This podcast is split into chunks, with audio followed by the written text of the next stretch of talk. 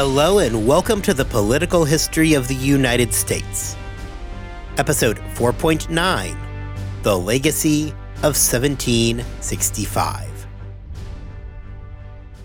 With the merchants throughout Great Britain now loudly complaining about the Stamp Act and the effect that it was having on trade, not to mention the real concern forming over the risk of a civil war breaking out with her American colonies, in February 1766, Parliament blinked. They voted, somewhat begrudgingly, to repeal the Stamp Act.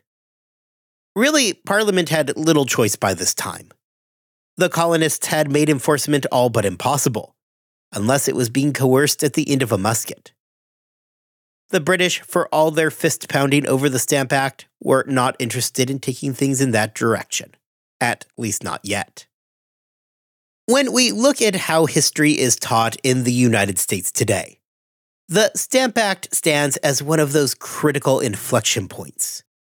For many people looking back and remembering their American history classes from high school, they recall the Stamp Act, the Boston Tea Party, and then Lexington and Concord.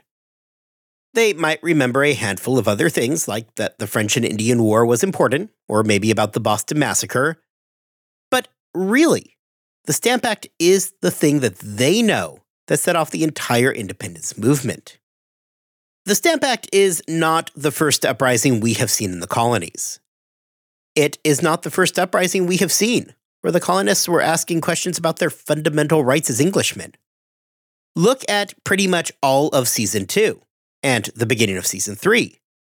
We have talked about these topics before. So the question is why was the Stamp Act so critical? Certainly, the Stamp Act does mark a major inflection point in our story. Everything that follows it is going to be different from everything that came before it. The colonists' relationship with the British has been forever altered over the course of the past year. Not that the American Revolution was unavoidable at this point. We are still nine years away from Lexington and Concord, and there is a lot of time for a lot of things to potentially happen. However, as we are going to discuss today, the events of 1765 changed what it meant to be a colonist in North America. The British, for their part, seem unable to grasp just how big of a problem they had in 1766. This is plainly clear in their passage of the new Declaratory Act, which clues us in that the British leadership really did not fully understand the nature of the issues in which they were now facing. Today, I want to spend our episode examining exactly what all of this means. Why was the response to the Stamp Act so important in explaining the events of the coming decade? The repeal of the Stamp Act came with a price for the colonists. Parliament was not about to completely acquiesce to the demands of treasonous rabble, now causing headaches from the other side of the Atlantic. After all, who did these backwoods provincials think that they were? The solution was twofold. Everybody recognized that, short of sending over troops, the Stamp Act was all but unenforceable. Nobody was about to stick out their neck to collect a revenue stamp with economic depression growing worse and the merchants getting increasingly anxious. The Stamp Act was all but doomed. However, should Parliament just outright repeal the Act? They risked sending a message to the colonists that their complaints and protests were valid. The repeal of the Stamp Act was made out of pragmatic considerations. If the Act is causing this much trouble and had become unenforceable, what was the point in trying to keep it around? Nobody actually was advocating for civil war. So, in order to bridge that gap between the inability to enforce the Stamp Act and the risk of acquiescing to colonial claims of their natural rights, Parliament passed the Declaratory Act. The Declaratory Act was simple enough. There were no new duties or taxes that came with it. Rather, it was meant to be a direct response to the colonists over everything that had gone down throughout 1765. The act was meant for people like Patrick Henry in Virginia, It was meant for the mobs that had taken to the streets that summer, and for the Congress that met in the fall. It was meant to remind everybody that it was Parliament calling the shots. They were the ones who were in charge. The Declaratory Act itself was a mere two paragraphs, which openly called out the acts of the colonial assemblies towards the Stamp Act, reminding everybody in the process that such actions were contrary to the law.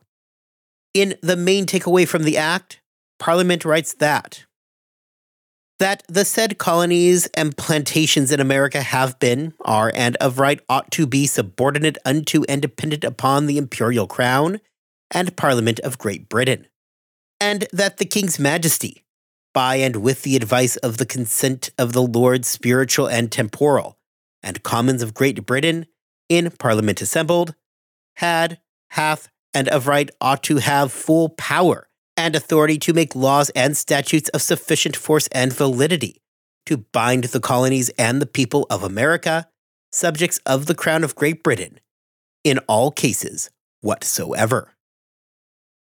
In passing the Declaratory Act, Parliament wanting to make sure that they were being crystal clear, went ahead and put in that final line, the in all cases whatsoever part, into italics to emphasize that they really meant it. The act went further in the second section and stated that any resolution or laws passed that flew contrary to Parliament were hereby invalid. With this line, all of those resolutions that had been passed against the Stamp Act from the previous year were ruled to be invalid documents. The accompanying Declaratory Act meant that the Stamp Act, though it had been repealed, was going to amount to nothing more than a minor victory for the colonists. Sure, the Hated Act was gone, which was great. However, Parliament had taken all of their arguments about their rights as British subjects and completely discounted them. For many in Parliament, specifically those in the Grenville faction, arguing against the repeal of the Stamp Act. They believed that even with the Declaratory Act, a line had been crossed. This group believed that the real aim of the Americans was nothing short of literal independence from Great Britain. Well, you had those in Britain fretting that the colonies were now marching towards independence. Back in America, the mood was jubilant. The colonists had won a huge victory and were eager for an opportunity to celebrate. Celebrations, generally, involved a lot of people getting drunk. In Boston, the wealthy citizens paid off the debt of those stuck in debtors' prisons, securing their release. Well, John Hancock bought the entire city a round of drinks on him. Parties were thrown, toasts were made, feasts were had colonial legislatures, wanting to make clear their gratitude, wrote kind letters to the king, thanking him for repealing the much hated tax.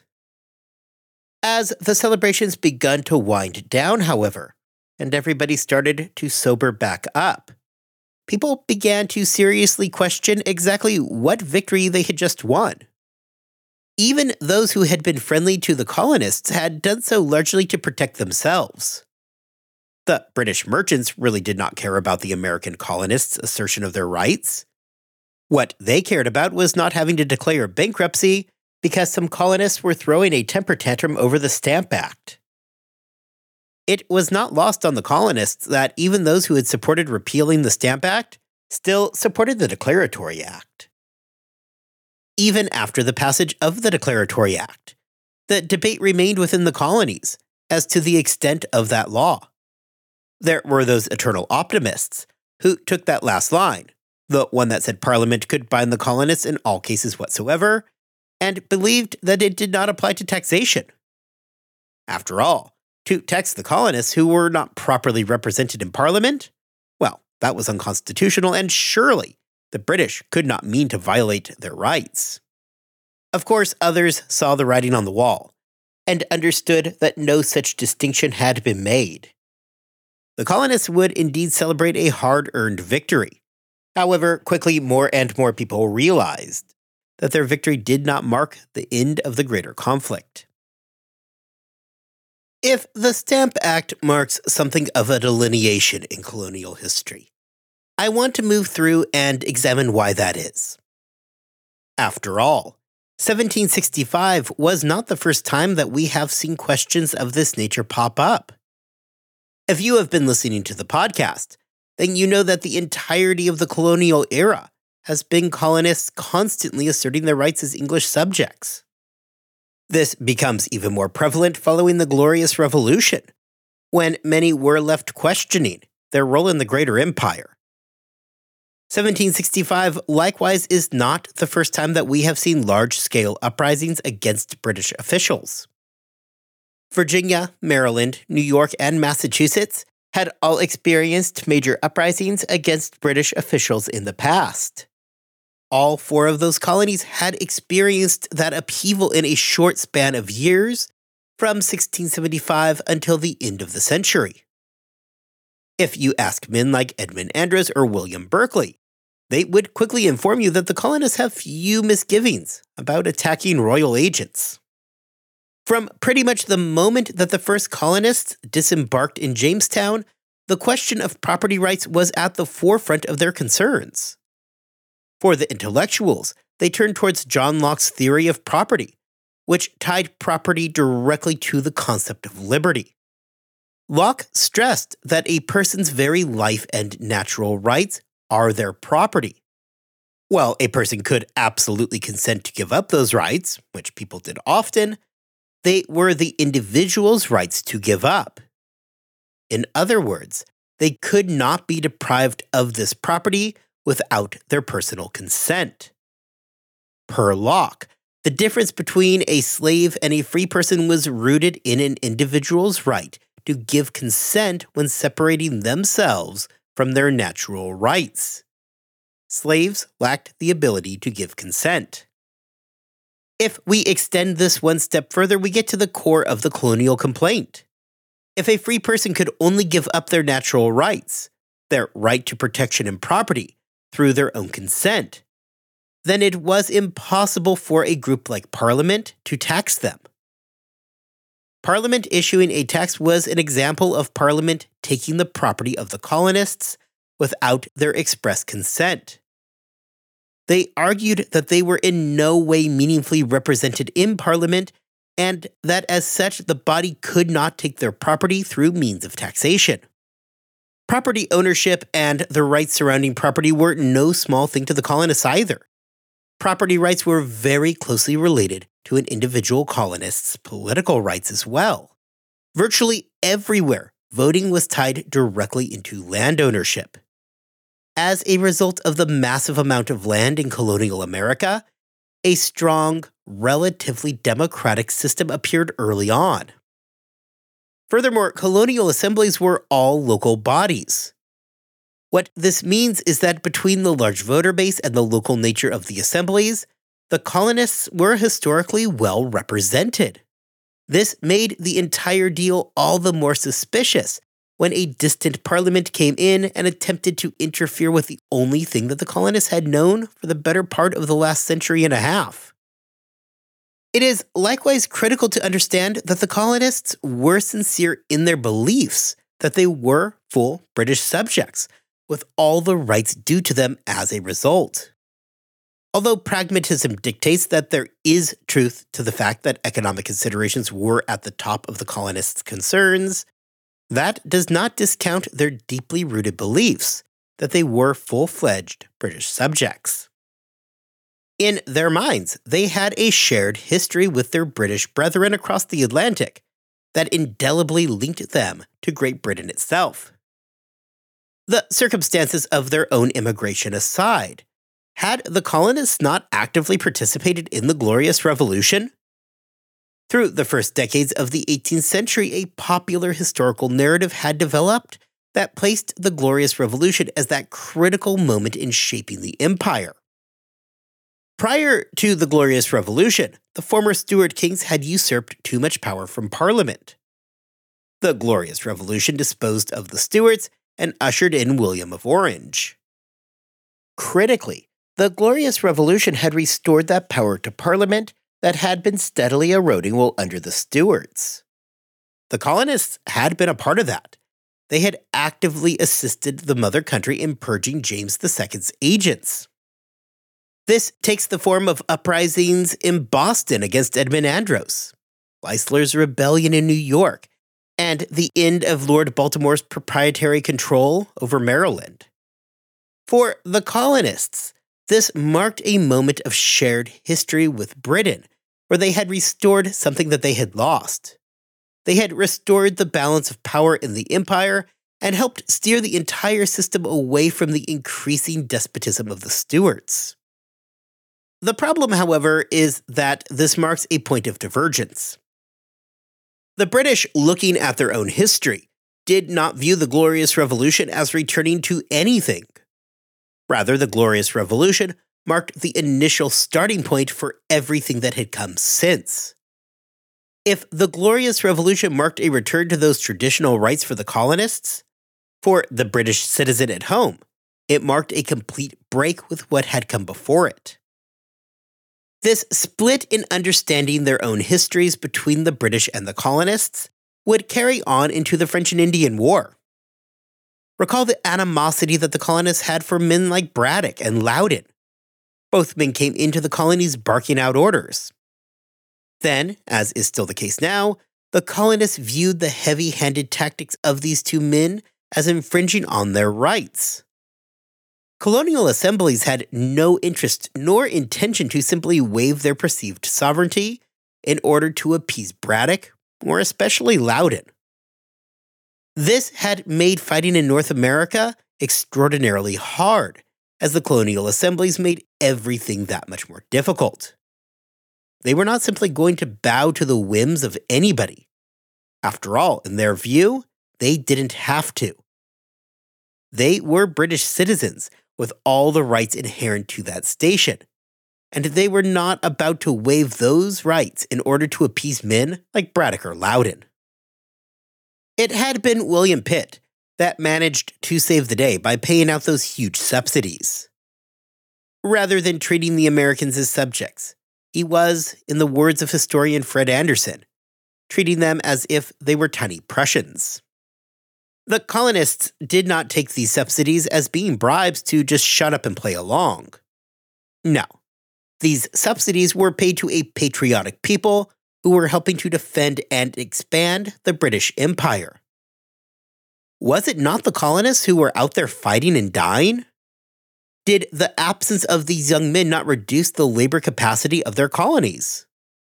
The American colonists saw themselves as doing their duty to the empire and accordingly being compensated for the labors and sacrifices that they were making. The problem with this is that after the war, when Grenville decided to actually treat the colonists like the subjects that they ostensibly were, the colonists cried foul. During the French and Indian War, they had been treated like allies. Now, however, they saw their rights under Grenville being attacked once again just as they had been a decade before, prior to Pitt's subsidies. The difference in 1755 was that there was a war going on, and the colonies were facing very real dangers. Well, resistance to a point was fine.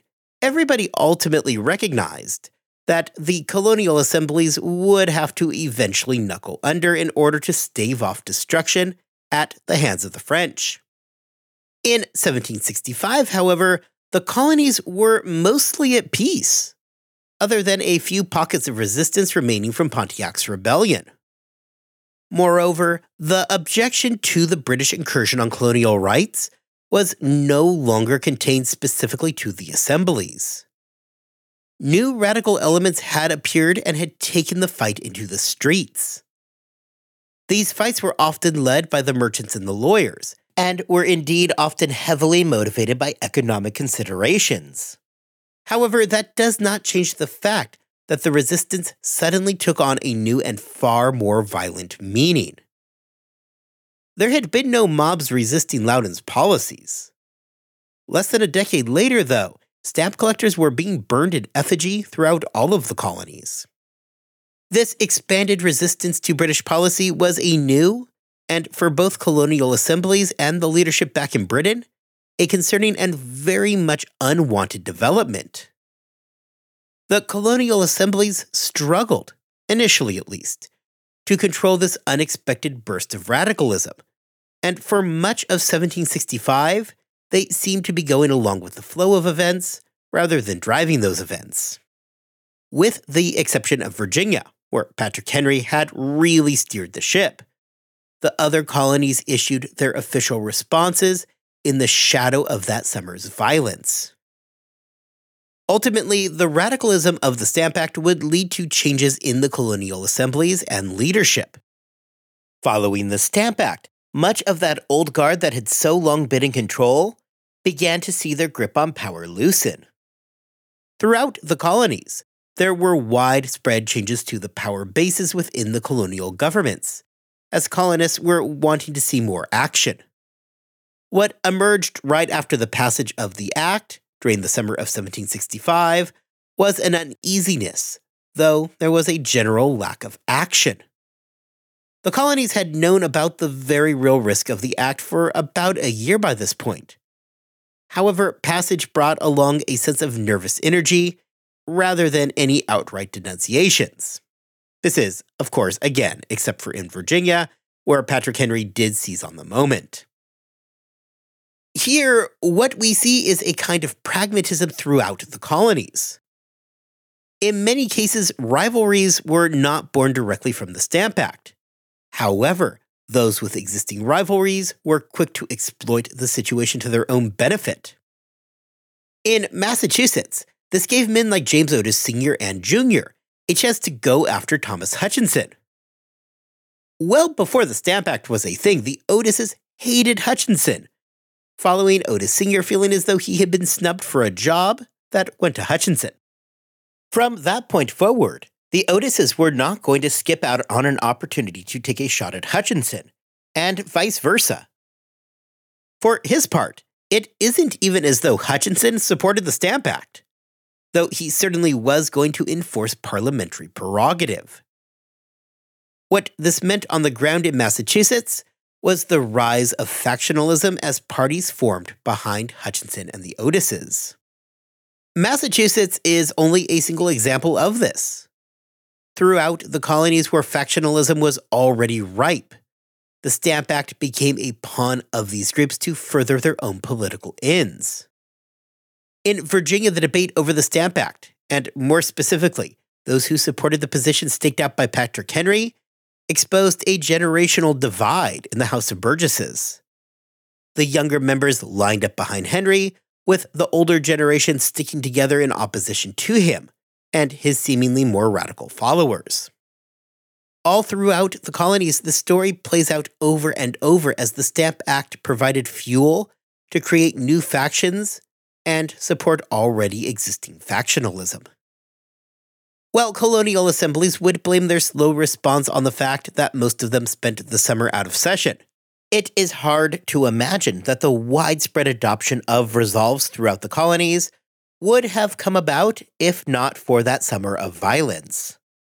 If we can draw inferences from the Sugar Act the year before, we can guess that there would have been a lot of grumbling as well as some tersely worded letters sent back to London. Of course, this is not what happened.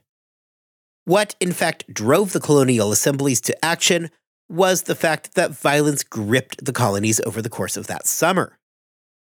The colonial assemblies were able to read the room and fully understood that officially responding was not merely a suggestion, it was a requirement.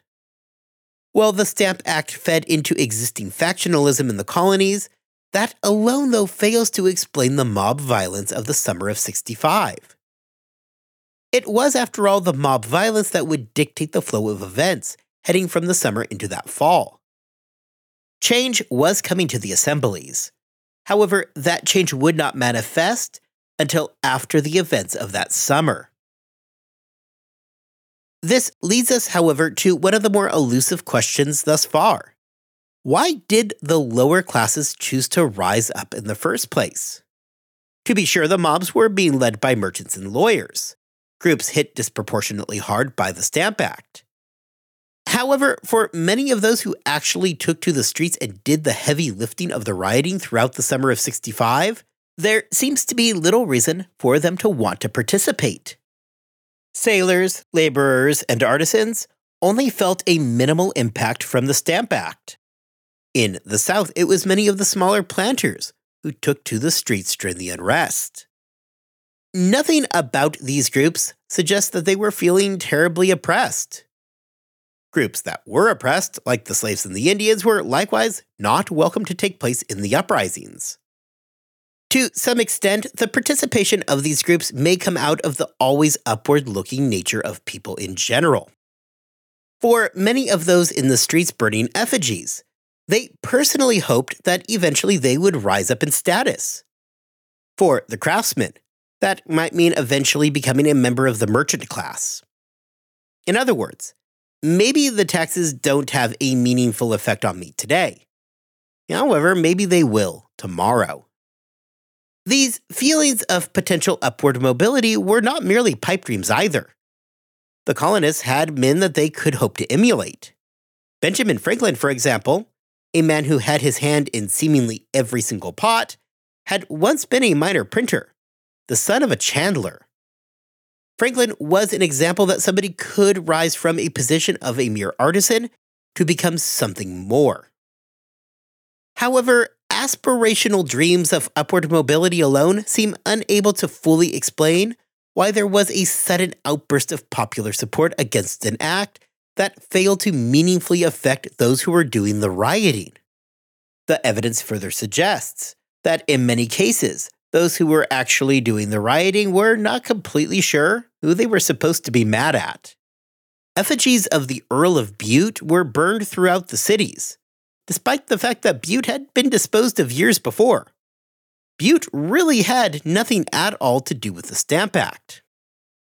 Historian Theodore Draper suggests that the violence seen from these mobs stemmed more from ongoing class struggles than anything else. In Massachusetts, men like Hutchinson and Andrew Oliver were unquestionably the upper class. The working class saw them as being greedy and power hungry. These men lived in nice houses and dressed in popular European styles, while the lower classes struggled to make ends meet. Governor Bernard even mentions that the attack on the houses of Hutchinson and Oliver represented the poor acting out against the rich. The idea that mobs joined in on the action as a result of class stress seems far more probable than these same classes being all that opposed to the Stamp Act. Again, they were burning a guy in effigy who had literally zero to do with the act, drawing into question just how much they understood the technical reasons for exactly why they were rising up. What the lower classes did know, however, is that they resented the upper classes. Therefore, when the middle class merchants and lawyers came to them and asked if they were interested in lashing out against those oppressive upper classes, they responded with, You had me at hello. If this is the case and we are dealing with a class struggle, it makes the Stamp Act itself somewhat irrelevant to the equation. Rather than being the cause of the anger, the Stamp Act simply acted as the catalyst for action at the urging of the middle classes, who indeed did hate the act. Draper remarks that this created a new and volatile mix in the colonies and presented a gravely serious risk for the British. Sure, maybe the lower classes did not care about the Stamp Act or any of the coming future acts that are going to lead to outbreaks of violence maybe the anger towards the policies itself was rooted mainly in the middle classes. However, the lower classes absolutely had their own reasons to be angry.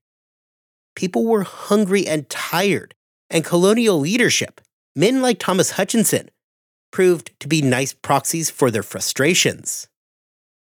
The Stamp Act therefore managed to galvanize the colonists in a way not previously seen. And critically, it linked them in a meaningful way throughout the classes. The lower classes had proved during the summer of 65 that they were happy to provide the muscle against increasingly despised British policy. Returning to the original question for today, therefore, we have reached a place now where we can fully look at why the Stamp Act proves to be such a critical inflection point in American history. Part of the key to understanding the importance of what had just happened is the very term, American history. The Stamp Act was not something contained to any single region of the American colonies. So much of this podcast to date has been the story of regions. Of course, this is not the first uprising that we have seen. The Pequot War, Bacon's Rebellion, King Philip's War, the overthrow of Edmund Andros and the collapse of the Dominion of New England, Leisler's Rebellion, and the overthrow of Lord Baltimore in Maryland. All of these events and more represent some kind of action being taken by the colonies, be it an uprising or some greater war where they're fighting for the empire. But the thing that they all have in common is that they all happen within their own specific regions all those attempts to take Louisburg. Those expeditions were not led by provincials from North Carolina. New Yorkers did not march down and storm the Castillo de San Marcos in St. Augustine. All of these events were regional in nature, if not literally contained to a single colony and not extending past those borders. The Stamp Act, however, was different. The response was not from New England, the Chesapeake, or the Middle colonies. It was from all of the colonies. The uprisings and responses throughout the colonies all took on a similar tone. Merchants and lawyers would lead the mobs in burning effigies, tearing down houses, and generally causing mayhem. We likewise see all but a handful of colonies issuing some kind of resolves to address the illegal nature of the act. These resolves are amazingly consistent from north to south. This is to say nothing of the fact that nine of the 13 colonies sent delegates to a Congress of all the colonies to formally respond as a group. Even in those colonies like Georgia, who issued a much more tepid response, you see them take steps to ensure that the tax was not going to be collected. This marks a major difference over anything that we have seen thus far. Rather than being dominated by regionalism, the colonies instead acted in unison with meaningful coordination. In this way, the Stamp Act marked a turning point for everything. This event now forms the basis of a new history that existed apart from Great Britain's. The colonies had done something that marked the creation of a new path for them, a new history that was distinct from that of the mother country more pragmatically than historically splintering with Britain, is the fact that if there was any one takeaway from the events of the previous year, it is the power of united action. We are going to talk a lot about the other acts that are going to be appearing in the near future. However, it is impossible to deny that the reaction to the Stamp Act had given the colonists an archetype for how they should respond to British attacks on their sovereignty. The colonists had likewise proved that their responses would not be limited to small disgruntled groups, but rather such grievances would extend and be propagated throughout the population, crossing between classes. The American Revolution was not inevitable in 1766, when Parliament gave in and repealed the Stamp Act. The problem, however, as we are going to see in the weeks and months moving forward, is that the British leadership failed to fully grasp just how serious the situation in their American colonies was. Different decisions could have yielded potentially different outcomes, outcomes that did not result in the loss of the majority of their North American holdings. Of course, we know that the British are going to fail to make the necessary adjustments to avoid that eventuality. Realistically, during 1765 and 66, few people, if really anybody at all, were seriously thinking about independence from Britain. However, the last year had, largely unbeknownst to anybody, changed things in a profound and largely irreversible way. The American Revolution was not predetermined in 1766. However, following the lessons of the Stamp Act, it was at a minimum far more of a possibility than it had been just a year earlier. Next time, we are going to spend our time talking about a handful of other acts that were getting the attention of the colonists at roughly the same time as the Stamp Act. Although the Stamp Act gets most of the attention, the British were annoying the colonists in a variety of ways during the mid 1760s. Until then, I hope that you all have a wonderful two weeks. I hope that you are staying healthy and that you are staying safe.